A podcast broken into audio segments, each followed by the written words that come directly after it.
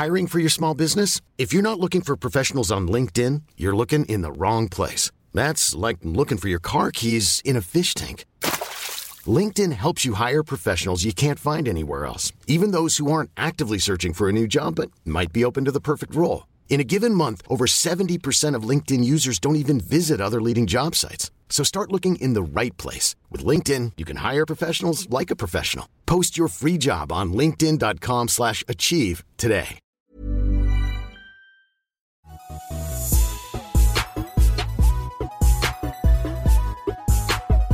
Hi, it's Lainey. Hey, it's Duana. And welcome to another episode of Show Your Work, where we examine all of our work issues, or we try to get to a lot of our work issues through the work of Hollywood. And work joys, too. We were supposed to be working on this podcast on Friday, which is when we typically try and do this. However, there was like a crazy storm in Toronto. We wanted to be safe. uh, you, uh, you, how long did it take you to drive home? Uh, Usually you have what, like a 25 minute drive? yeah, like 30. Yeah, And that day it took an hour. right. Um, and it was, I mean, I almost couldn't even drive because a, an, a half inch layer of ice in half an hour had formed on my car. I find the phenomenon when you don't actually have to drive through it of freezing rain really fascinating, like a weather event that turns, I don't know, water into ice the moment it hits a surface. I actually am quite intrigued by it. Not when it's on my car though, and I really had to struggle to open the door. And then I'm texting you from the car saying my wipers won't move. Like I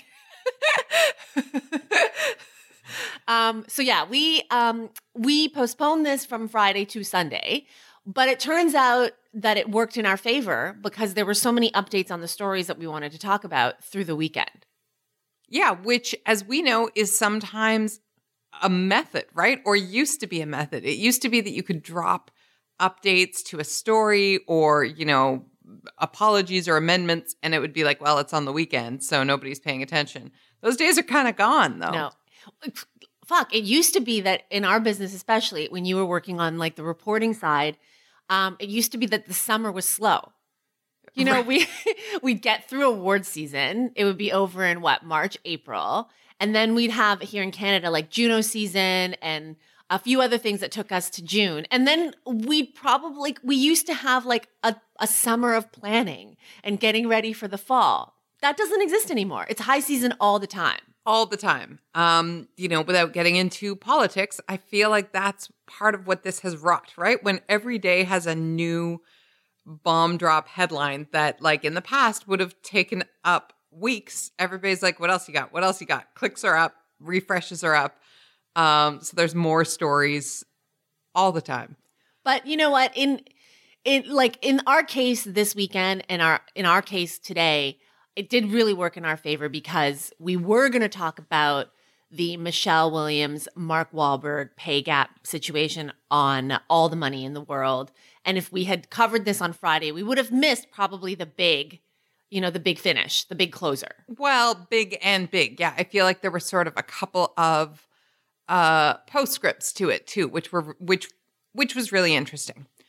Uh so what we were going to talk about though before was sort of the idea of how does this happen, right? People have kind of parsed it uh, a few different ways online. I know Sarah wrote about it on Lainey Gossip. Uh but I I feel as though it's hard to get the full picture of how this went down in the beginning. And to everybody's credit, nobody expected this situation to ever be an issue because whatever deals Mark Wahlberg and Michelle Williams made in the beginning were the deals that they made in the beginning when they made the original movie with its original lead actor. Uh, and all of this is coming up because uh, they recast Christopher Plummer in the role occupied by Kevin Spacey. Somebody somewhere is going, "Um, was it even worth it? Like, this is, after all this, like, we tried to do a good thing. Look at what's happening. But, you know, we'll come back to that. Yeah, and I I think that I mean there there's how this happened, the like work negotiation agency salary side of it, and then there's how this happened, the how did this get exposed, which I also find is very, very interesting. But let's start. Let's start on the top level. Right. So back in the day, uh, this movie is made. They hired these actors, Kevin Spacey and Michelle Williams and Mark Wahlberg, and they pay them whatever they pay them. And for the record, Kevin Spacey would retain all of what he was paid because he did the work. He was in the movie. Uh, I'm sure there are fees for box office that, of course, he won't collect, but uh, he retains all that money just to give us a picture of what is and has been spent, right? And then uh, when the reshoots came around, uh, there are conflicting reports, but basically what we've read is that uh, Mark Wahlberg did not have a reshoots clause in his contract, uh, and that Michelle Williams did. Well, here's where we can do this in tandem because the first outlet to break open this story with the exclusive was USA Today. USA Today was the first to say, hey, this is what happened on All Money in the World. They had to reshoot it. Mark Wahlberg got 1.5 million, uh, and Michelle Williams got uh, sandwiches and cab chits. That's essentially it's what per diem is, everybody. Like when, when you say per diem, $80 per diem, it's essentially money for you to get some lunch and you know get a ride well i mean yes and no uh you know it's yes that's true and it's sort of the lowest that they can pay you however let's be real her food and her cab rides would have uh would be taken care of um that's just how this works she would be picked up from her residence and driven to the set and so forth so just for clarity um, like I just don't want it to sound like she's an intern here. Sure. Um, that eighty dollars a day or whatever it would have been would have gone into her pocket, such as it is. Sure. Not that like she would miss $80 a day. But you know, the point is is that 15 or 1.5 million dollars versus $80 a day amounting to about $1000. So USA Today is the first outlet to break open the story and everybody freaks out. Afterwards, other outlets try and jump on the story with their own reports. And so this is when TMZ, for example, and IndieWire are like, hey, um, just to dig deeper, the two had different contracts. Michelle had a reshoot contract and Mark didn't, so he was able to go in and negotiate. However, USA Today came back with a follow up exclusive with more clarifying details. This is the record that I'm choosing to go with, given that they were the first to go with the initial story. According to, to according to USA Today's follow-up story, there was no reshoot difference in the contracts between Michelle and Mark. Neither one of them had stipulations about reshoots. And even if it were the case in a contract like that, most of the time it would say, uh, actor will in good faith agree to do reshoots, uh, you know, if necessary, blah, blah, blah. First of all, nobody thinks reshoots are going to be this extensive. They're usually talking about a couple of days. Uh, and largely speaking, uh, I'm sure it would say, you know, to be negotiated in good faith at the time, blah, blah, blah. That's right. In good faith is a really important uh, phrase here because even though contracts and uh, films and everything are papered up like to the nines, uh, sometimes you need to go on a given day. We need to do this in three days because otherwise we lose Michelle to her next movie or whatever. And often things are uh, kind of said, okay, well, we're gonna work it out, quote, in good faith. I don't know if this was the case, but it would not be unusual for either or both of the actors, again, the above the line creatives. I'm not talking about asking the audio people to do this, but for them to show up and do the work and assume that the money part would be worked out uh, kind of on the back end. That's not unusual. No. And the reason why I'm being so firm about clarifying exactly what those contracts look like is because the people who are arguing in favor of Mark Wahlberg, he did nothing wrong, are basing it, some of it on, hey, they just had different contracts. Nope. This has nothing to do with having different contracts and one had a reshoot clause and the other didn't have a reshoot clause. Let's stop quibbling over that detail. But maybe I'm going to piss you off then. Mark Wahlberg did nothing wrong. He did not do anything wrong. I entirely disagree. Okay, let's Yeah. go.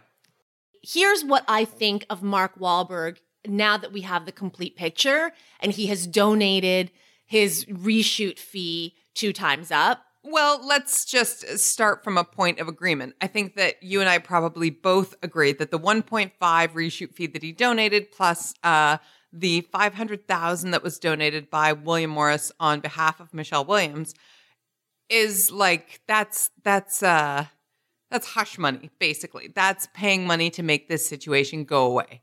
I totally. And that's why, like, someone said to me the other day or yesterday, um, it was a classy move on his part. Classy move. It was his only move. Yeah, agreed. Uh, you know, he did not in any way look good no matter how this story came out. Uh, but I'm not sure that means that he had uh that he did something wrong. So, okay, you get the call, hey, they need you back. Uh, and make no mistake, uh, just to be clear, William Morris is a an agency that is massive, has hundreds of agents. I know people were talking about. Obviously, she and he have different reps, and that's fine. Uh, but it's entirely possible that their two representatives would barely know who the other was, let alone be talking in the lunchroom. Just to give a little picture here. Also, disagree on that point. Okay, go on. I, I I get it. Like I mean, typically in an agency, one agent is not going to know what another another agent is doing, except that Wahlberg's agent is Ari Emanuel. Yes. Ari Emanuel's the head of WME. Yes. So being that Ari Emanuel is the head of WME, he's not only just Mark's agent, he is the supervisor and the overseer of the entire agency. Yes. It is within, very much within his purview to be aware of the contracts of what some of his major stars are signing onto, especially when they're given when they're within the same project. Uh, to a certain extent, yeah, but already we're talking about Ari Emanuel and not about Mark Wahlberg. So let's continue. Uh, so Ari Emanuel is not the head of the agency by accident. You get there because you are a tough negotiator. And this is one of those things where we pull back the curtain. Do not let any of these stars fool you. They're all about the art, and I love the project, and I love the whatever. The reason that they retain agents who take 10% and managers who take 15 and all the rest of it is so that those people can be exceedingly tough about money so that the actor can be the artistic whomever and their representative on the phone can be like, get out of here. We're not doing this. Forget it. So the reshoots come around, and as uh, was reported somewhere in the press, I think I'm quoting somebody here. Please forgive me. He has them over a barrel. They cannot do the reshoots if he and Michelle Williams do not agree, correct? No, if he doesn't agree. Because they need them they need him for most of these scenes. I have yet to see the movie. Right. So, um, according to, as I mentioned, USA Today, the situation was that he had, Mark Wahlberg had star, co star approval. So, when they decided that they needed to reshoot the film, and when they got a commitment from Christopher Plummer and Michelle Williams, and Ridley Scott was like, let's go, let's go, let's go, they took it to Mark. And according to the original sources who told USA Today that the two were paid differently, these sources say he has, this is where the contract comes into play. He has co star approval and he could have killed it. So he held out, had them over a barrel is right. He fucked them. They wouldn't have been able to go forward unless they had him and they agreed to his fee. But I'm I gotta go back here. He didn't fuck them. This is business. They need to do something new, and he has approval. And so he says, Yes, I will do it, and it's going to cost this much money.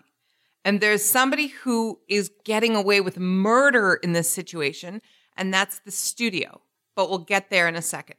I that's not the point where I think that he went wrong. We're So- not, but we're not even done. We're Yeah. not even done. That's not Yeah. the point where I think he went wrong. So, up until that point, sure, I can agree with you that this is a business move. He's a business person. This is a business. And he did, he made the business play. Sure, 100%. Right. And you should be paid what you're worth. Now, this is where there are a lot of people who love to uh, put the blame on Michelle Williams or her reps or whatever. Uh, the idea that she should have asked for more. She should have said, "Yes, I I'm holding out for more money." She should have whatever whatever. Uh, but again, the language of the contracts is what comes into play here every time. Uh, as you say, if they're going to him with a co-star, you know, you don't go to somebody like Mark Wahlberg who is exceedingly busy for reasons uh, and say, maybe we'll do this. We don't know. We'll call you back. You go to that person with a given scenario. This is the co star. These are the days. This is the thing everybody's in. Uh, and make the deal in that moment. So I'm not sure she had the opportunity to negotiate as hard as she might have. Uh, but for whatever reason, her deal is made. And there's another really interesting contract term here that can come into play. Sometimes, when you're negotiating a contract of this type, uh, and not usually for an acting role, but in a situation where people are doing something that is similar, uh, you get what's called a favored nations deal. Is this like a known term, or Yeah, I think you should elaborate. favored nations means that you're being given a given offer, and nobody in the same situation is getting a better deal. Again, this is more for ensemble pieces or, you know, things where people are more on the same level. If if there were six people doing a particular kind of like, I don't know, mount in Star Wars as they ran into fighter jets, uh, they might get a favored nations deal. Uh, in the absence of that language, you know that you are negotiating only for your own self. Uh, and this is where it gets really sticky and uncomfortable because you know, we're talking about, oh, well, she did it for the love of the project, or should she have negotiated harder? Or, you know, would we feel this way if she got a thousand dollars and he got twenty thousand? Like, what is the size of the disparity that allows for this to be scandalous? But most of the time, it's being put unfairly on her, is my opinion. Yes. And again, you know, agents I hear you on Ari Emanuel and what he does or does not know, but also by virtue of being the head of the agency, everybody else is working for him. And he's not known for being a, a soft and gentle individual. Can you imagine being uh, a rep for Michelle Williams' team and saying, Could you help us get more money, please? Like you'd be eviscerated and tossed from the building. Yeah, and I think that this is what is so um this is what we still need to talk about even after I think it's been 2 years since the Sony hack and it came out on um the American Hustle deal that Jeremy Renner and Bradley Cooper were paid so much more than Jennifer Lawrence and Amy Adams. And that was definitely a problem of agency negotiation and agents and going in and getting what they needed. Um, however, two years after that, if you're dealing with a situation that's in-house agency and one of those agents is Ari Emanuel, I expect better at this point. If they are true to their commitment to move this forward, to change the conversation. But again, an agency and an individual agent who works on commission is doing the best they can for their individual client. Uh, and nobody's going to, on its face, be angry at an agent who gets a lot of money for their client to do a little bit of work. Here's who absolutely, honestly knew, uh, both in this case, actually, and in the case of American Hustle. It's the studio, it's the production company. They're the ones who have the budget in front of them. They're the ones who have the bottom line and look at it and go, you know what? This is a gross disparity here. We are the people who are doing this. We are the people who are paying him exponential multiples more than she is for the same job. Even if she agrees to it, the people who have those two numbers beside each other for cast A, cast B, and cast C, uh, and don't know what Christopher Plummer was paid, but it wasn't a little uh, to come in at the last minute and take this on they are the ones who are ultimately responsible here. They are the ones who, no matter what is happening when the agent is on the phone, and no matter what is happening, no matter how powerful that agent is in terms of knowing what the budget is, ultimately the responsibility lies with the production company who has the full picture uh, of what it looks like. And they're the ones who go, okay, here's where we could squeeze more money. Here's where we couldn't. They're the ones who absolutely can call Michelle Williams people back and say, you know what? Wahlberg was like pushing real hard. It's a bit awkward. Uh, you know, can she take a 50 grand honorarium? Will she something? There's, I really want to, like, there's where the responsibility ultimately lies. And that's also the case with American Hustle. The people who see all of the money are the ones who see the disparity. In the case of Ari Emanuel and Mark Wahlberg, we can get into who might or might not have known what, and we can discuss that. But when we're discussing this on a larger level, or on actors and uh, other creatives who don't share an agency, sharing this kind of information is not common. It's not done. But ultimately, the people who hold all the cards are the people who hold the budget. And that's the studio, the production company, uh, the distributors. And they're the ones who ultimately fell down here. Yep. I I think that up to the point where the reshoots happen and the reshoots are completed, for sure. And in the end, yes, ultimately the studio and the production company that has the budget line items and is looking at it is going to be like, oh shit, we got away with not paying anything to Michelle Williams. We gave Mark his shit. Great, let's move on. Right. Up to that point, for sure. Okay. Where I find fault with Mark Wahlberg is what happens after. Okay. They're now junketing. yeah. They're promoting the movie. Yes. And the biggest story around this movie is how they pulled this together, right? Like we talked about it on this show that they were able to reshoot this movie literally like 3 weeks before its release date and get it done with a whole new face. Yeah. It's it's, a huge undertaking. It's a monumental undertaking. So that is the main story of this. They're out there and it should be, and they're basically selling the film on the strength of this. And Ridley Scott makes a big deal of it couldn't have been done without everybody coming together and dedicating their time and devoting their time and not taking any money. Yeah, he specifically says, uh, I did it for nothing. Michelle did it for nothing. Obviously, Christopher Plummer was paid, and we paid the crew. Again, I keep mentioning that because the crews on everything we ever talk about are paid regular people wages and need to be paid, and they don't get any artistic glory out of going back and rectifying something for social reasons. Yeah. They need to be paid. Yeah. But he goes ahead and says all of this. Mhm. And in that quote, notably doesn't mention Mark Wahlberg. Right. Right. So we're hearing now that Ridley was under the assumption that Mark also donated his time. But he didn't say that. I have problems with that because in that quote, he specifically mentions everybody except Mark Wahlberg. Given the information that we have going with USA Today, which again broke the initial story and the follow-up, the the sourcing from this suggests that Ridley Scott was incensed when he found out. That's fair and good and great. Like, and again, i- i- in case you find this unbelievable, it's not that unbelievable. Different movies have different sort of forms, and Yeah. producers have different uh, ways that they deploy information. But the director's job is to ask for shit and get it done. And Yeah. so in this case, that means I need these actors on this day five minutes ago. Yeah. Get it done. He's not concerned with uh, who's being paid what until after the fact. Until after the fact. So I certainly buy that. So it comes out, and I'm Mark Wahlberg, and I'm like, oh shit, we're on a junket right now. And now I'm finding out Michelle did this for free. What happens? A whole month goes by. The Golden Globes happen. Uh huh. After the Golden Globes, then the USA Today report comes out. Mhm. Then everybody hits the wall. Then all these like other reports come out. And then he says, okay, here's the 1.5. Um, I'm donating it to Time's Up. Thanks.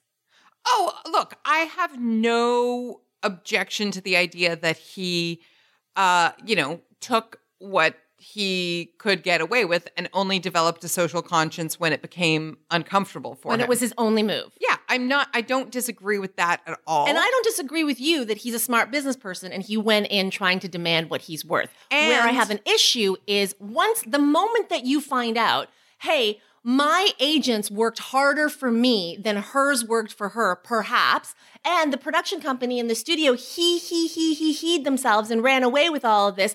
That's when if you're Mark Wahlberg and you are one of the no, the highest paid person in the industry according to Forbes 2017, This is when, if we expect change collectively, the leaders in the industry have to step up. He didn't. He was moved to step up. He was shamed into stepping up. That's where I have a problem with Mark Wahlberg. I mean, yes, this is true, but this is only a story because the enormity of the gap between them is so large.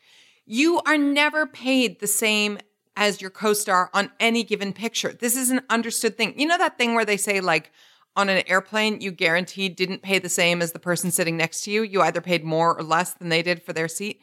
It's like that. Everybody negotiates everything and it's it's not communism. Like everybody has a different pay structure. So you know, it, this is a gross disparity, but one could assume that on any given project, the as you say, the highest paid actor in Hollywood, which is bananas, or the highest gro- box office grossing, is that the uh, It's he's the highest paid actor in Hollywood. As of August 2017, Forbes. we really do need to get uh, photo reactions happening here because uh, I wish you could see my face. I read that this morning before we were here, and I still can't quite digest it. But as the highest paid actor in Hollywood, he is always going to be being paid more than his co star. If he's in a buddy comedy with another man, he's going to be paid more. If he's in a rom com, which he never is because we know that, like he's going to be paid more. He's automatically going to be the highest paid person in the room. So the responsibility of advocating for change, eh, you know, is only as apparent in cases like this where the disparity is gross and disgusting. I'm not saying that he shouldn't be uh I'm not saying that he shouldn't be concerned about it that yes, uh shaming him and having no other move as you say isn't a long time coming, but this has also been his reality for for some time. There are probably cases where he's being paid more than the director and not a few cases. Most cases, he's probably being paid more than director, or if not all. That's right. Um, on a Transformers movie. Yeah, maybe, maybe, yeah. In this movie, too, he is 100% the supporting actor to a lead actor that is Michelle Williams. Um, the the the the the way this movie is structured, nobody's going to see this movie for Mark Wahlberg dismantling Transformers or like I don't know whatever it is that they, we do nowadays in a Transformers movie. This is an actors showcase movie, um, and so given that she was the lead, it was a month. It was a month, and after some shaming, for him to make his classy move. This is where I have an issue with Mark Wahlberg, or and all the Mark Wahlbergs in Hollywood, where time's up. I mean, the whole point of it is to advocate for equality. And women alone can't do it. You're going to have to need the leadership and the leaders and the actors in Mark Wahlberg's position when they find out of, of this kind of inequality.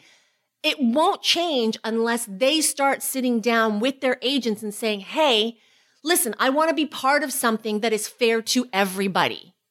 Get my money for me, 100%. Make that priority number one, two, and three, and four. But when you get to it in number five, also let's do it in a way that's fair. That is never going to be Mark Wahlberg. And that's why I'm not going to let him off on this one. But nobody was uh, nobody was uh, was letting him off, but I think that that's an important distinction. When I said I don't think Mark Wahlberg did anything wrong, I said and I stand by, I don't think he did anything wrong in the negotiation of his fees or in the collection of them. He's entitled to do that. And I think uh, I stand by that. You're talking about his reaction to the revelation, uh, and that's fair enough. Where this gets really interesting and where it becomes kind of a qualitative discussion is that the two camps of people who discuss this, other than all the people who don't even know this is happening, uh, are people who say he's the highest paid actor. The end, done. He is who he is. And the people who go, but she's the Oscar nominated one. She's the Golden Globe winner. Like, the, part of the reason we're having this discussion is because they could not come from two more different camps. They could not be more of two different worlds in Hollywood, which is really hilarious. Uh, the, you know, the artist who is bringing this beautiful story to life and is just so grateful that they were able to do this and the guy who makes transformers like Yep.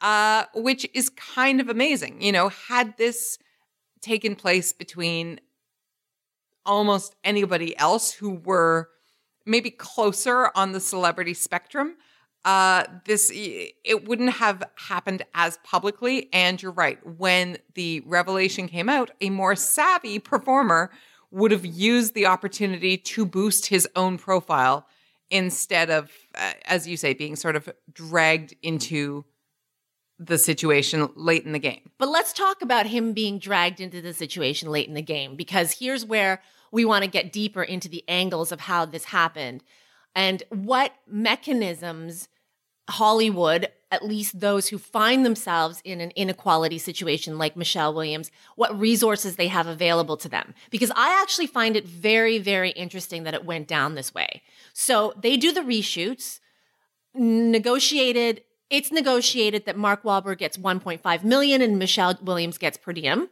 uh, which is still my favorite. Like, I mean, I just love that it's per diem. Right. And the reason why is because, like, for instance, I work on a small TV show. I get per diem. And the per diem I get when I go away on location and shoot on trips is pretty much the same as what Michelle Williams got. Well, because per diem is per diem. Um, that is, I, I, you know, there were people early on. It's gone away a bit, but there were people who were wondering whether it was a violation of her contract. Uh, and per diem giving her that, which, as you point out, Michelle Williams does fine. She's not, uh, you know, a giant blockbuster, but she does fine. Yeah. Uh, but the reason that she got that per diem, that eighty dollars a day, is because otherwise it would be a violation of Like SAG AFTRA, ACTRA, like union rules and all that. That's exactly Yeah. right. Um, that she, uh, you know, in order to engage an actor, Yeah. you have to have them be paid, especially on a movie of this magnitude. You know, this doesn't Yeah. apply to student films, so that's why she got that money at all, um, because you are obligated to give that to anybody who is engaged on your phone. Like it's the only sort of area where I now can relate to Michelle Williams. I have also gotten an $80 per diem before for like five days of location work in Los Angeles, like covering the Oscars. And so, yes. so anyway, let's let's revisit. At the beginning, they shoot this movie, everything is fine. Kevin Spacey is exposed, they have to reshoot, the negotiations happens. The negotiations happen. Mark Wahlberg gets 1.5 million. Then they start uh, promoting the movie. It comes out through Ridley Scott saying, as a part of selling this movie, so many people were so generous. Michelle took nothing. I took nothing. We just wanted to get it done. Then the film gets some nominations.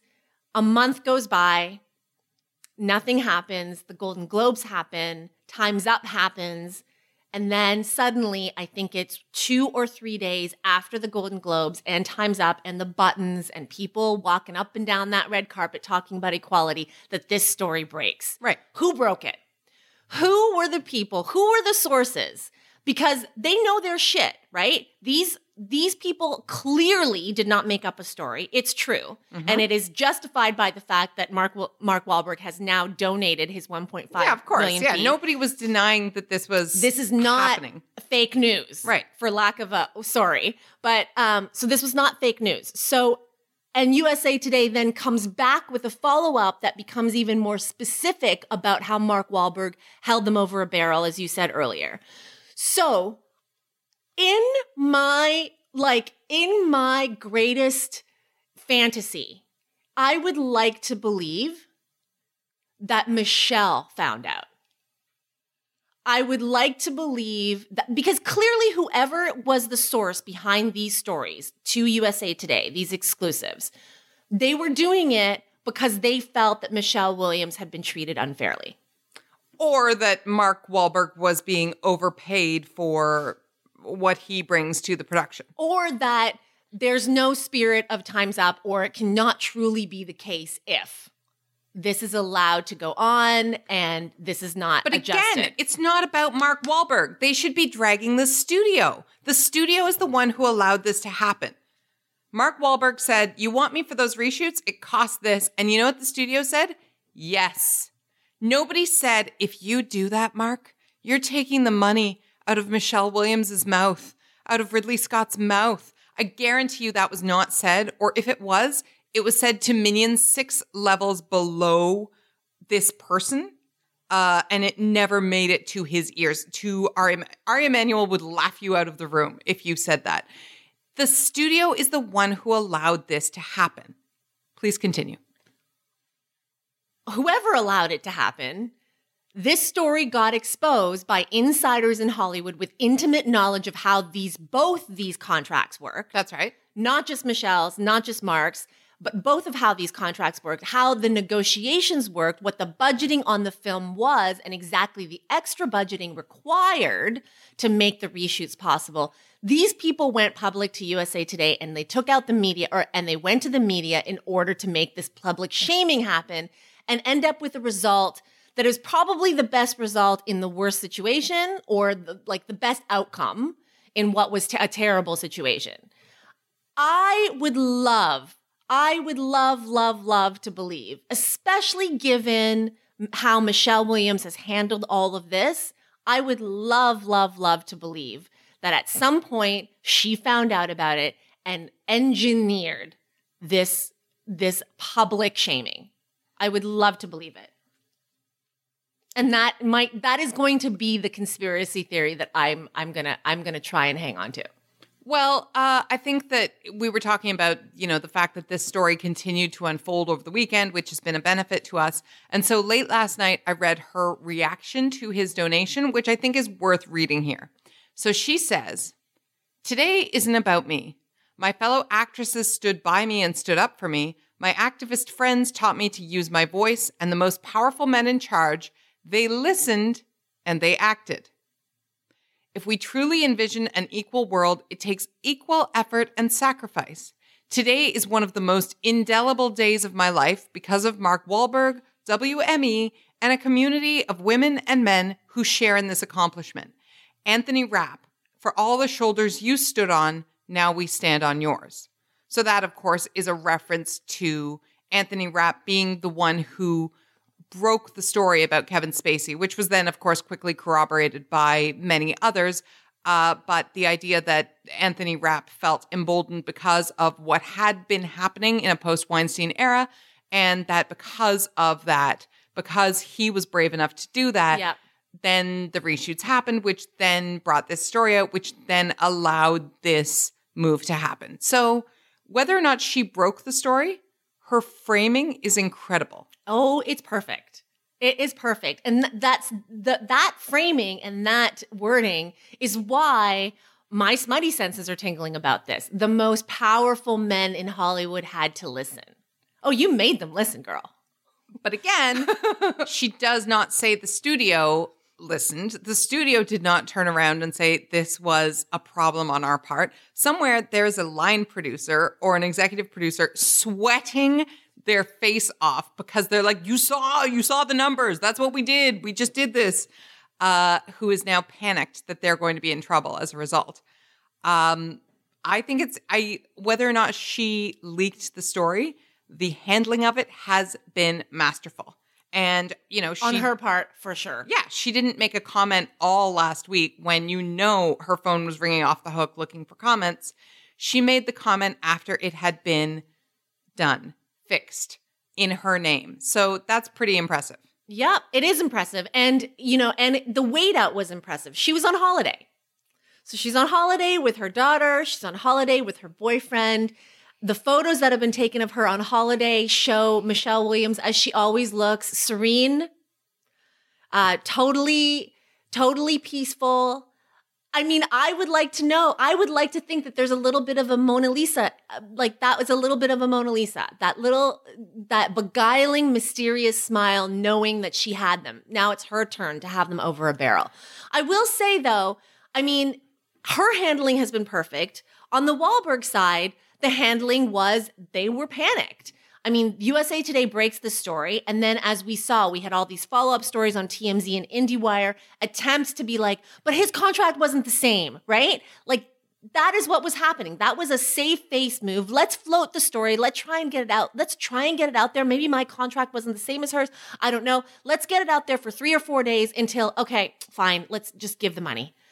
It's worth noting too that Wahlberg had not donated to Time's Up until this moment. His donation to Time's Up was the 1.5 renegotiated reshoot fee that he got for all the money in the world. Prior to that, he had not contributed to Time's Up. I'm not even sure if he mentioned Time's Are you Up. surprised? No. Mark Wahlberg. Like, come on. guy. Like, um, and also, uh, as many other people have already mentioned, there are very, very few actors who have contributed financially to Time's Up without being in conjunction with women. Like, You mean male actors. That's right. Yeah. Um, as in standalone situations, it's always male actor plus their spouse or partner or whatnot. It's never male actor. Period. That's his name.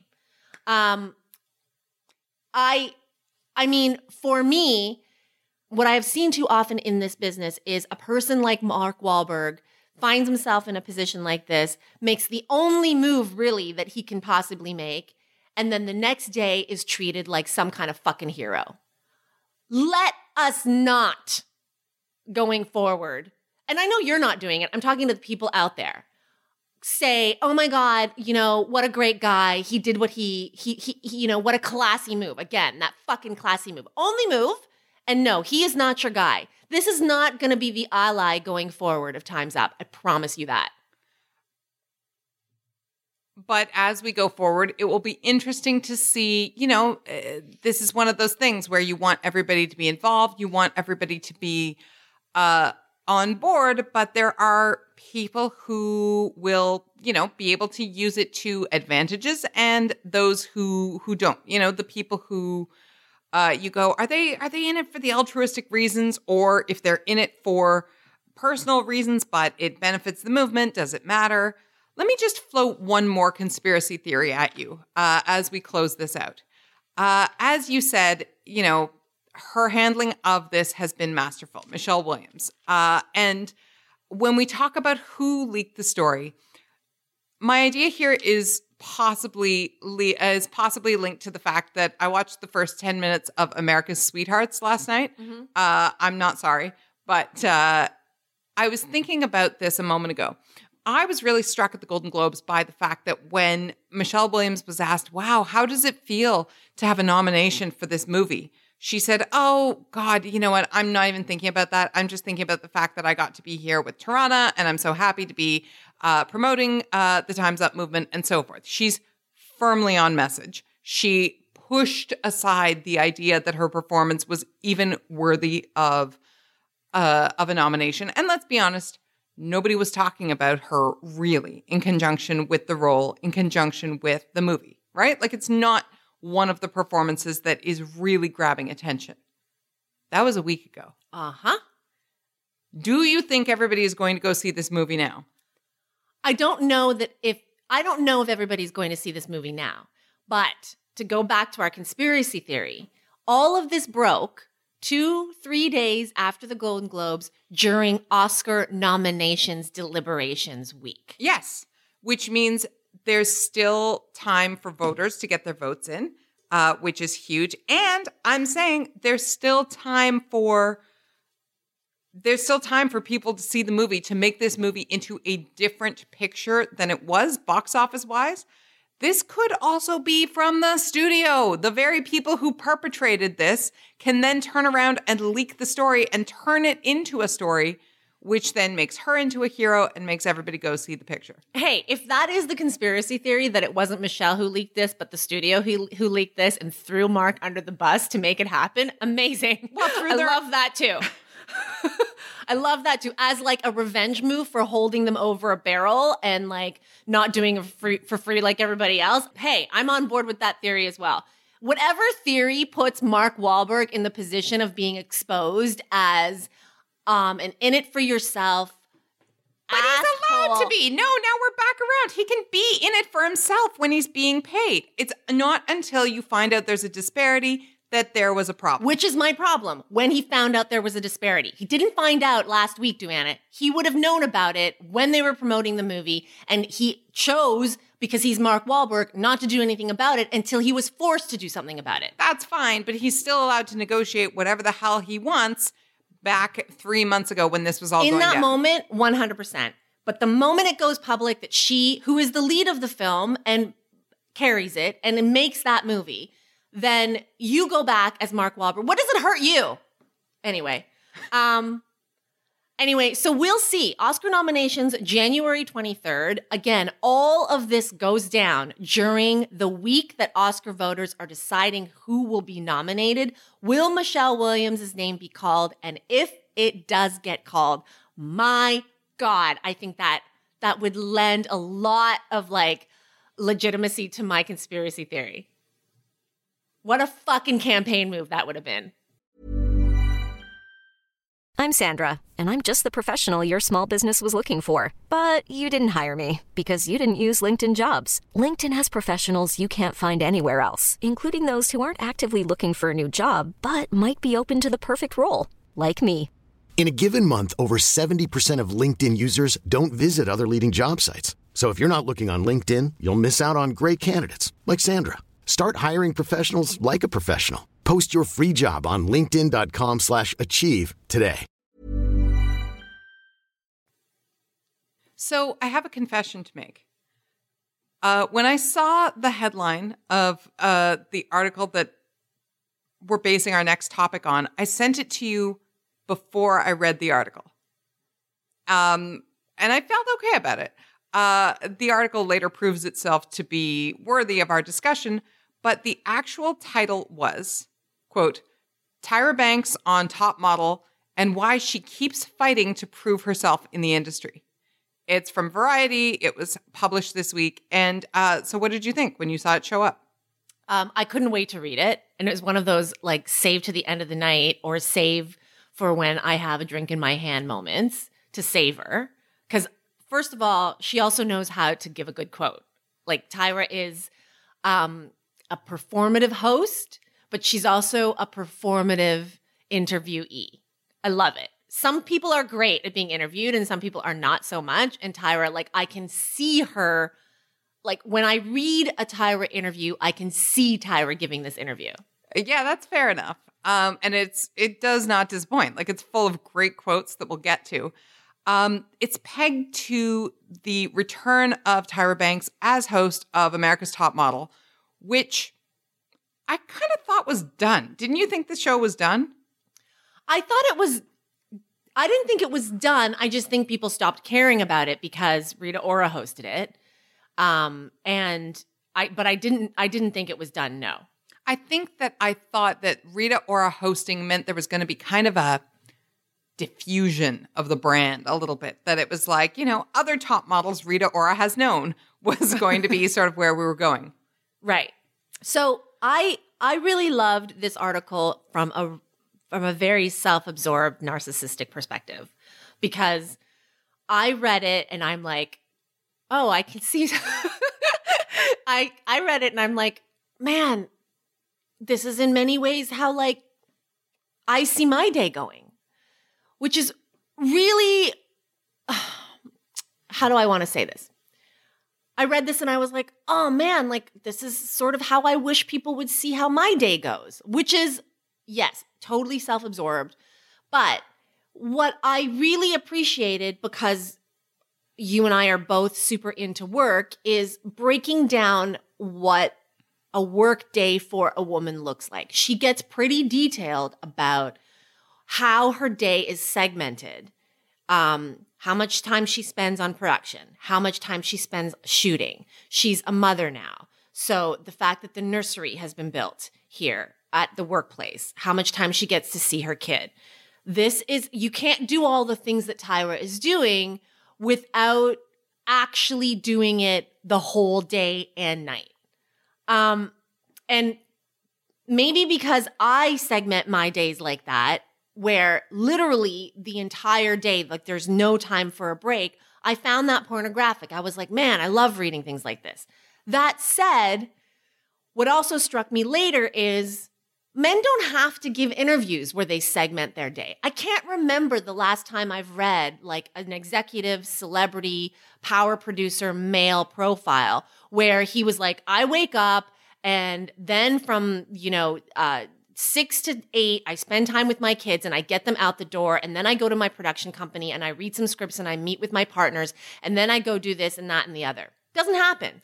Well, I can think of one quasi exception that I really love, uh, and it's in the front of my head because I dined out on it this week. This anecdote, uh, which I think is now moot, but there was uh, a couple of years ago, there was a profile of Ryan Seacrest, who, of course, is incredibly hardworking and incredibly busy. And he had arranged everything that he worked on uh, with Ryan Seacrest Productions and his radio hosting and supervising, you know, uh, keeping up with the Kardashians and the million spinoffs and so forth. Uh, the office building that he was in, which uh, love this story. Uh, he had the different departments on different floors. So he went to the top floor at the start of the day and went down consecutively throughout the day so as not to waste precious seconds going mm-hmm. from floor eight back up to floor 24. Uh, so, you know, takes a powerful woman like Kelly Ripa to interrupt that flow. And you know what the connection there is too is that both are television presenters. It, yeah, absolutely. And that you have to be a lot of things when you're a television presenter. But, but it's not the kind of job that gets taken as seriously in the public's eye. You know what I mean? Like, especially with Ryan Seacrest, he's a joke to a lot of people. Like, his reputation is such that, okay, he built the Kardashians, he was on American Idol. I don't know. Like, there are there are still people who snicker. Well, I think uh, one of the things that you are reacting to, or maybe that people react to, is that these people are, and I mean this in the best way possible, ubiquitous.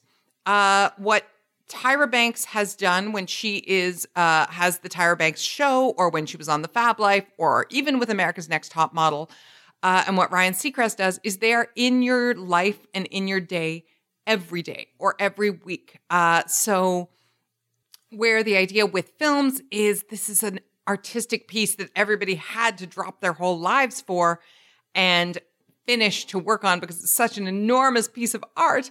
Uh, the people who are doing the day to day seem kind of ordinary, like the people who watch them, who are just doing their day to day. Well, I think of soap opera actors too, right? Because soap opera actors are, you could say, at the bottom of the hierarchy of artists in the entertainment industry. Um, I mean, I don't think people snicker at soap opera actors, but they don't hold them in the same regard as the ones who are on the cover of the major magazines. But you could say that soap opera actors probably like at the very least have to learn more dialogue in a shorter amount of time than any other people in the industry. It's pages and pages and pages. All they do is talk.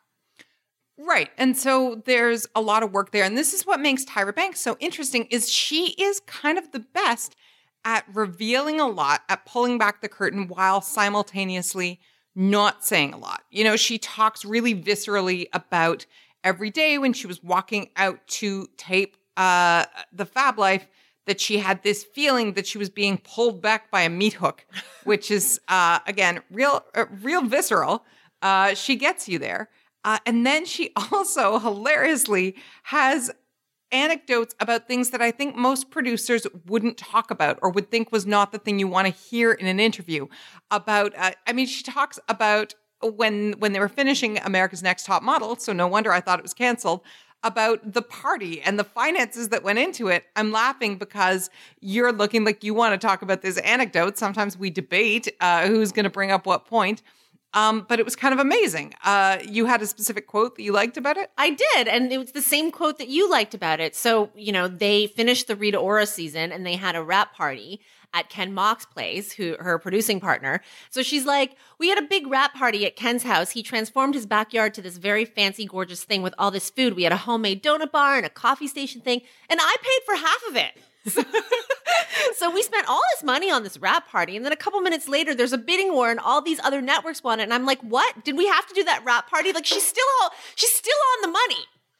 She's still focused on the money, even though they're about to sign a new deal and do more money. I mean, this is what makes her so interesting. She's really unwilling, even though she has quite literally made a career out of her beauty and showing other people how to be beautiful, which is arbitrary at best and uh, may be seen as frivolous. She refuses to let go of kind of the more mercenary aspects. And that's what I really love about the article and about Tyra Banks as a whole.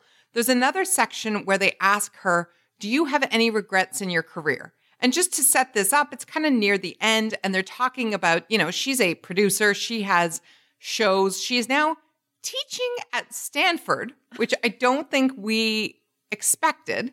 Not that I don't think she's capable of it. But they ask her, Do you have any regrets in your career?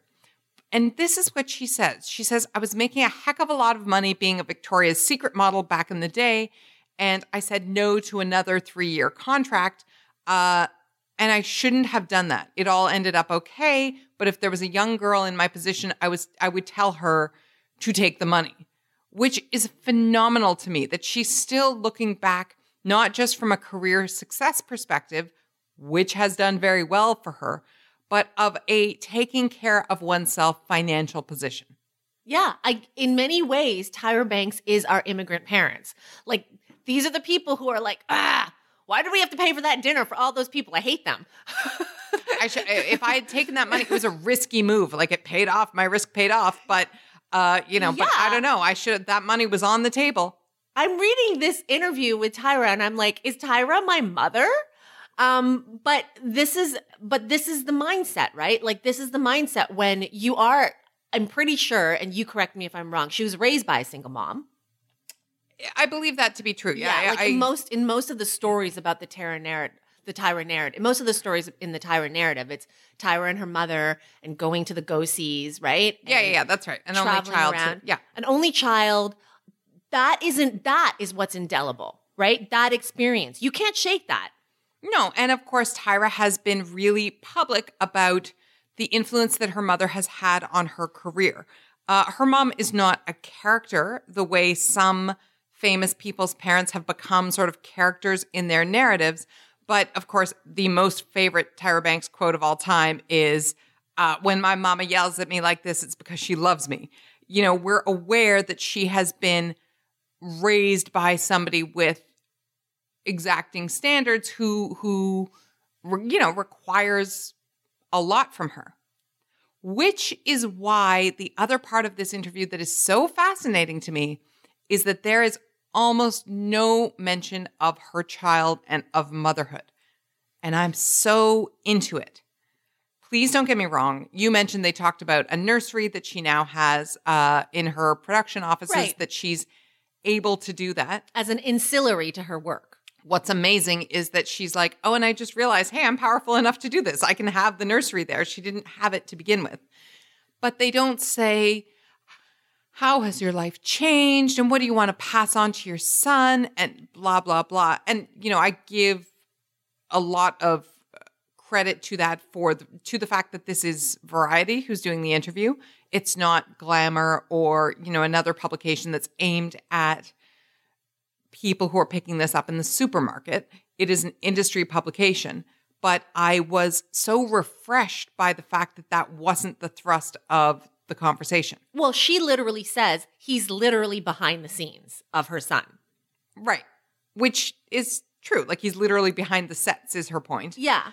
Um, but it hasn't, there is no quote here. And you know that there are other people who would have steered the interview that way and they would have printed it now as a mother, my priorities have changed, or now I have such a different perspective and it changes what I want to do with the this and the that and the whatever.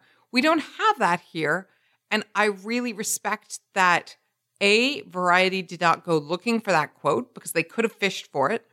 And B, that she didn't provide it, or that if they did or if she did, it did not make it into the final piece. No, this is variety for a reason. Like this is a trade publication. This is about her empire. This is about what she's doing uh, really to be taken more seriously. I mean, the the title of the piece is Tyra Banks on Top Model and why she keeps fighting to prove herself in the industry. And it's a really interesting way of framing this article because uh, Top Model is an extremely successful franchise. I would say it's successful because, of course, it's a franchise. It's had this many seasons. Obviously, something that has been around for so long is not not successful, but it's also successful in the way it shaped pop culture. Look at how many memes Top Model has generated. Look at how the show and how it works has become part of the the way that we um, frame language around pop culture. I'm not like a devotee of top model, but I do know that, especially on social media, top model and like equating something to a top model moment is a thing that a, an entire generation does. You don't permeate in that way without being a big deal. Yeah, but what I love about that is that's not what matters to Tyra. She'd be like, yeah, yeah, yeah, that's great. Let's look at the bottom line. She's talking about Tyra Beauty. Yes. She's talking about working at Stanford. Give Like, me my money. give me my money Yeah. and what are the things that raise my uh profile as a woman to be respected as opposed to a pop culture phenomenon. I really love it. Well, and again, we go back to Ryan Seacrest. I mean, he is known as what? Like the busiest man in Hollywood, like with all his jobs. Similarly, here's Tyra with Top Model, and she hosts America's Got Talent, and there's Tyra Beauty. There's, you know, an entire empire that she runs, but we don't talk about it in the same way. No, we absolutely don't. And I don't get the impression from many people, but I get the impression that Tyra Banks, if like most celebrities who we've talked about, also pro- has, you know, Tyra Banks has a production company, is developing projects all the time. I don't talk like this about many people, but I believe strongly that when she is no longer in front of the camera on any of her projects, that's going to be fine with her. That she is more interested in being the CEO of uh, Ty Ty Baby Enterprises, or uh, I do actually believe that is one of the names of her production companies, Right. uh, than she is with being a TV star or a model. And it's just really interesting. It is interesting, especially the way this ended. This piece ended because, you know, she did start off as a model and and her final quote is so just based on my past my fight has been a little different. It's the model thing. And i think she'll always be inside of me whether people are seeing it or not. So i'm always like let me show you how smart i am. Let me prove to you how focused i am. Even when i'm 80 years old i'll be like but i'm a smart model. Right, which is amazing. It's, I don't want to say primal wound, but, you know, it's that thing that happens when whatever your particular bugaboo is that you want to prove, there are a lot of models out there who don't care if you think they're smart or not. Uh, but she is intent that you see her that way. Uh, and it's really interesting that for many, many people, probably all of us, everything you do is in service of proving it and still feeling like you have to prove it even after this long in the industry. and not to bring it back to me but i will in the context of work in many ways that's how i feel about being just a gossip columnist Sure, absolutely. Like that there are people who are resolute in wanting to dismiss it or or like play it down or whatever. One of the things that has been really exciting about that, yeah, is that people can be many things. Um obviously we've been talking so much about uh about Me Too and about the revelations that have been revealed about uh, Weinstein and all of the other sort of uh, shitty men, uh, to use a, a term in, in common parlance. Uh, and names that have been coming up, of course, have been Jodi Kantor uh, at the New York Times, and she's been working with Megan Twohey. Uh, and I know there have been contributions as well from Amy Kaufman. And there was a there was an article that you sent this week about Jodi Kantor discussing her day uh, and that her day begins with wrangling toddlers uh, before she goes to work and focuses on whatever it is. And the name of the article, of course, which is a series on the cut, is How I Get It Done. And as you often point out, nobody is asking men how they get it done. yeah Nobody is asking, well, well, well, how do you manage it all? How do you, it's just a different way of phrasing the question, as Tina Fey would point out. How do you juggle it? Uh, with the sentiment behind how do you juggle it, as Tina Fey said, being, aren't you fucking it all up? Are you ruining everything? But on the flip side of that issue is that a lot of men don't have to think about it. In the days preceding um, the Golden Globes, the New York Times announced, like they made a point of coming out and saying, "Hey, our coverage of the hey, our coverage of the Golden Globes is going to be more comprehensive than it used to be. We're definitely going to have fashion, but in light of Time's Up and the fact that we were the publication that led with the Harvey Weinstein revelations, we will be sending." p- reporters that have been on that beat um, and a bigger team, both to cover fashion and to cover the whole Me Too movement. Right. Uh, and then Jodi Kantor tweeted later uh, on the night of the Globes because uh, she had been tweeting about you know comments that people made on the red carpet or whatever, and then said, "I'm not at the Globes actually. Uh, I just changed a diaper at home." Uh, and I thought, yeah, like every woman ever, like you're doing both. It's not oh she didn't go to the Globes and like oh she had to stay home. It's hey I'm going to figure out a way to do both and to be both, which I really love. I referenced Amy Kaufman, who covers Hollywood for the LA Times and sort of has contributed to uh, some of the reports about the shitty men, about uh, Me Too, and who has a book coming out about uh, Bachelor Nation, as it's called, which I love. Is there anything that is more maligned and kind of uh, down downgraded or uh, you know kind of seen as the bottom of the barrel, as you reference soap actors, than The Bachelor. But you can be both. Women are able to be both, have had to be both. And nobody requires men to be both. Nobody looks at a sports commentator who is, you know, at the top of his field and goes, But how do you feel about incisive political issues? They don't want to know, but they also don't call him vapid and narcissistic if he's not focused on those things. You're right. And this idea of being both and then having to justify it comes up not just for Tyra, but it comes up for Jodi Kantor. I mean, she says in this article that, you know, she wanted to be a lawyer and then she uh, pivoted to journalism. And she had a moment where the prospect quote that I could actually be a journalist triggered a who do you think you are reaction in me. It was only in going to law school and being unhappy there that I realized that I really, really had to try it. Like this idea of imposter syndrome that Tyra has addressed. You know, I want to be known as a smart model. Like, hey, I can be focused. I can make business decisions. And then here's Jodi Kantor, who arguably, along with Megan Twohey, just broke the biggest story in 2017. Is like, who do you who do you think you are to go into journalism? I think that is really interesting.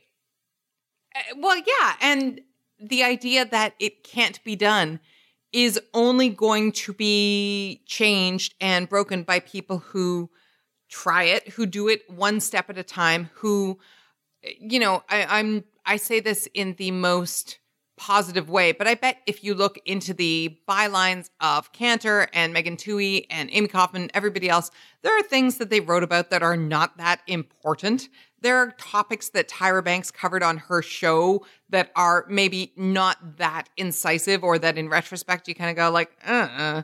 But you got to get there from here. The only way to get to be a powerful person who is able to be in control of all that they do and to say, yeah, I can do it and produce and write and be a journalist and a parent and whatever else is to kind of wade through it and make mistakes. And I am so here for it. And I'm so here for people who are willing to try things and make mistakes and come out the other side. I'm also really here for people who are collaborative and who highlight collaboration as a point of their success. Um, you know, in this piece, again, it's how I get it done. She she really makes a point of saying that working with a partner in on this big story, like Jodi Kantor for for all intents and purposes, probably was the lead name associated with the Harvey Weinstein revelations that the New York Times uh, uh, reported. But she makes it clear here that working with a partner was the was essential to their success. Her and Megan Twohey's success, their success together.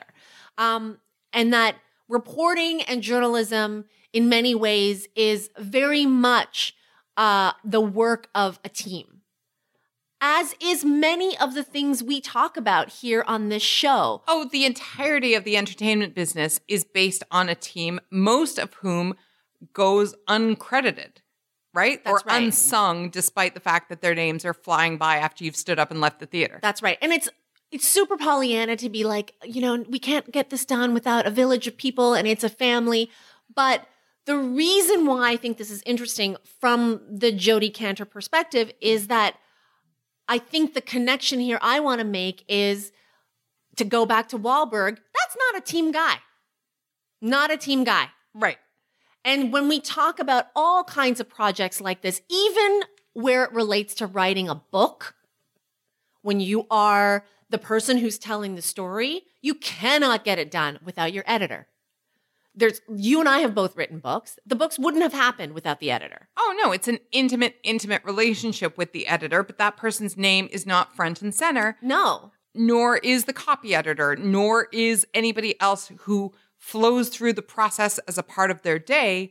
Uh, yeah, it's a very interesting kind of job to be in where one person sort of takes all the physical name credit, uh, but there are necessarily dozens and tens of hundreds of people whose everyday focus is making that one name matter. Yeah. I mean, the other part I love about this article is like she even gets into, and I know this is a feature on how it gets done, but um, you know, her workspace and what her workspace looks like. And it, you know, she she gives the idea that like there were boxes constantly around. Like she's working in uh, the way I've envisioned it, it like it, her workspace was kind of like a tornado had blown through it. It wasn't this organized, you know, your pencils are all in like this one little container and all stacks of papers were very, very meticulously bound. Um, that kind of shit is pornographic to me, but it also is part of why we do this podcast. We think work is sexy. What work looks like, where it happens, the workspace in which it happens, all of that is sexy to me. I go back to the West Wing. Um, and some of my favorite scenes involving Ainsley Hayes was when remember they like stuck her in that dungeon of an office and no one could find it and like Yeah, pipes she was working in like a boiler room. And I loved those scenes. Like you got to see the little cave, the little hole in the wall where the work happens. Well, I love that we're talking about this. This is not where I expected to go.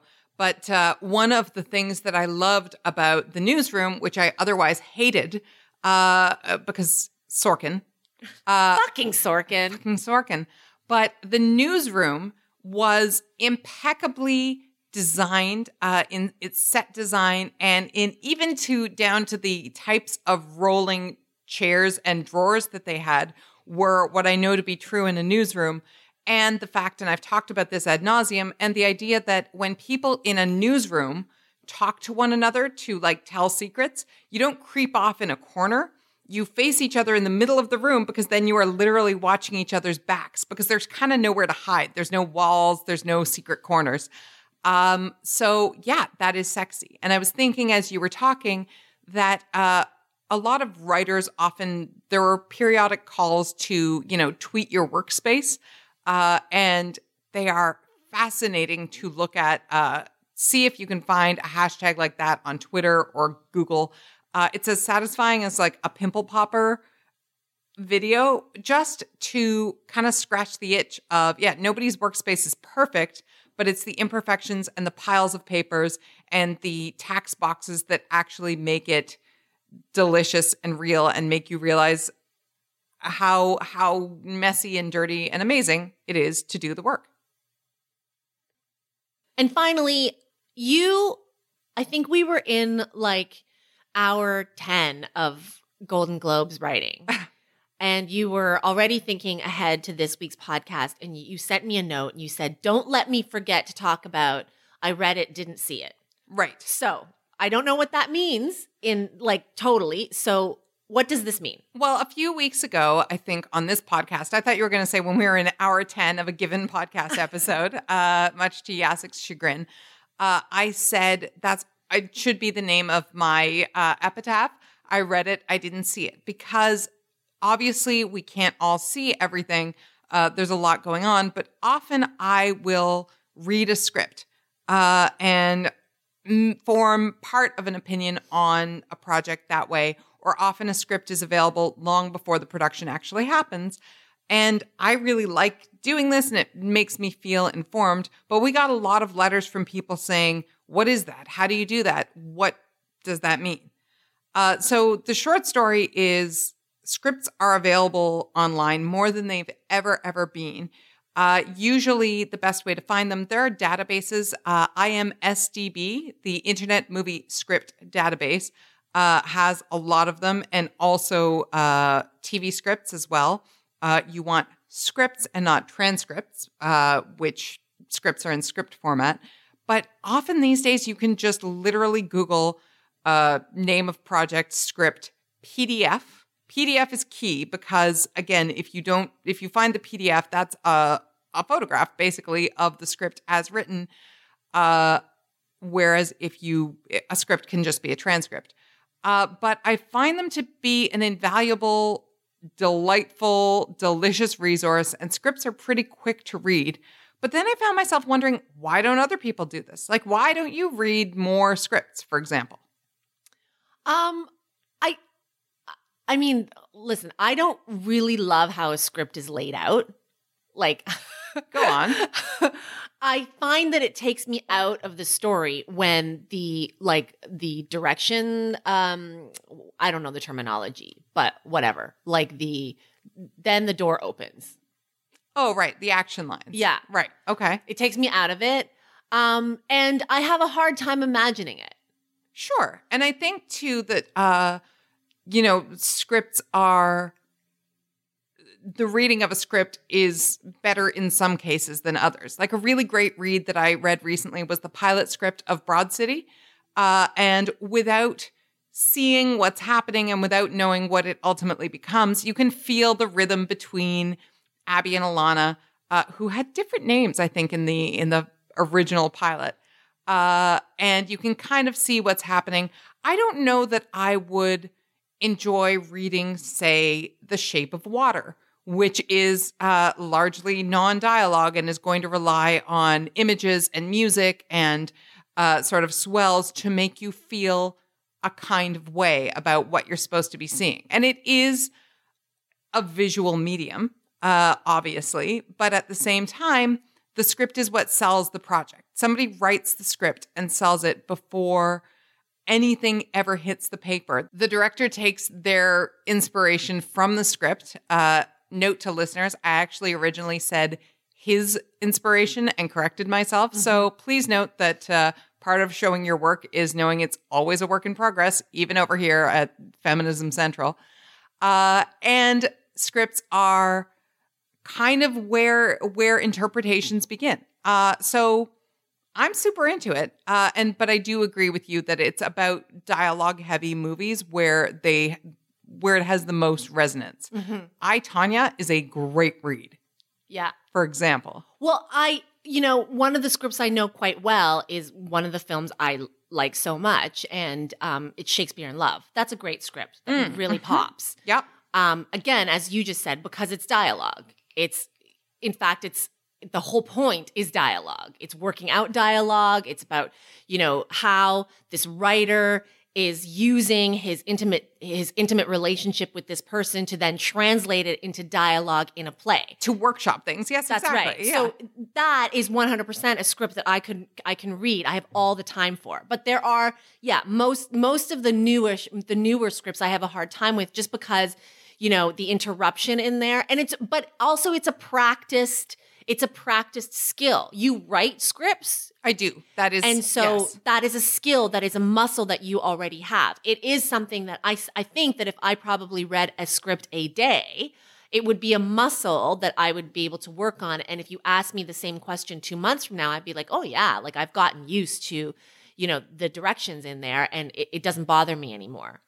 but again, it also uh, makes me think of a conversation that we had about Harry Potter and the Cursed Child uh, when that was released, which is uh, the book that was released is the uh, two halves of the play in script form. And a lot of people really didn't like that. I think partly because they weren't used to reading scripts, as you say, but also because, by all accounts, the theatrical production is really spectacular, but hugely reliant on special effects and of the 3D, 4D experience Yeah. of being in the theater. So, you know, in some cases, it's only part of what the experience is.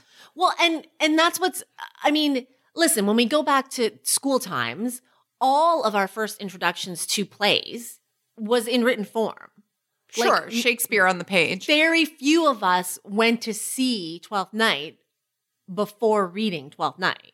Unless, of course, you had like a super cool teacher who's like, guys, let's go see 10 things I hate about you. Sure, exactly. and so, but again, back then, plays and productions um, didn't have like special effects and, uh, you know, very, very intricate scene changes. Most of it was talkie talkie.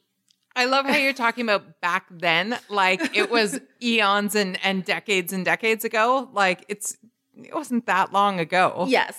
Uh, well, and I, but I, I do see the written form of a play, for example, in a different way than a script. As a, than a screenplay, you mean, That's or a right. television Yeah. teleplay, as they're called. That's right. Why is that? I again, I think that it's much more distracting. In the, the scenes are a lot shorter. In A television teleplay, yep, or a film. Yeah, right? that's so true. that that staccato, it becomes a staccato. It becomes like so quick. Oh, change, quick change. Whereas in a play, uh, something is I can immerse myself in that moment for a little bit longer before I get like some sort of direction. Yeah, that's exactly right. Uh, an entire act of a play might take place on essentially the same stage, Yeah. uh, or in the same room, right?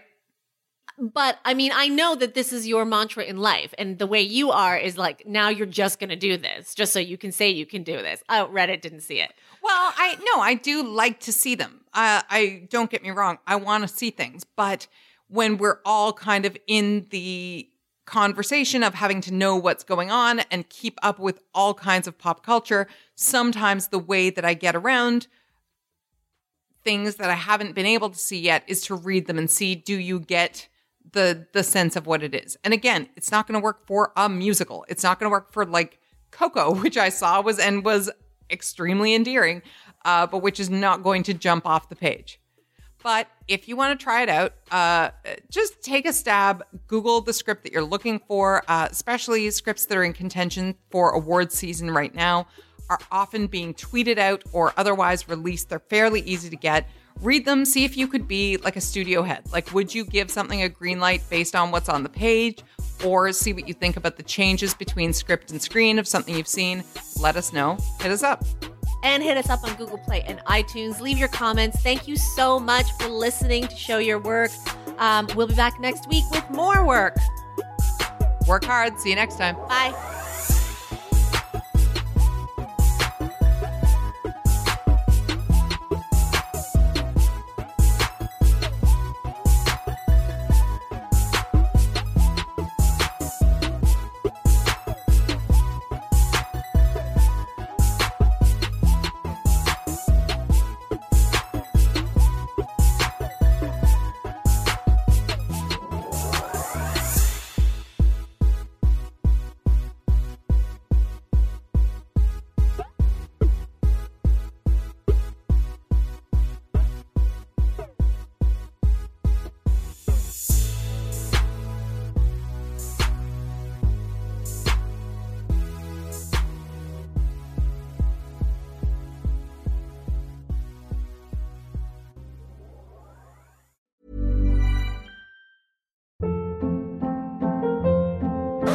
Hold up. What was that? Boring. No flavor. That was as bad as those leftovers you ate all week. Keke Palmer here, and it's time to say hello to something fresh and guilt-free. Hello Fresh. Jazz up dinner with pecan-crusted chicken or garlic butter shrimp scampi. Now that's music to my mouth. Hello Fresh. Let's get this dinner party started. Discover all the delicious possibilities at hellofresh.com.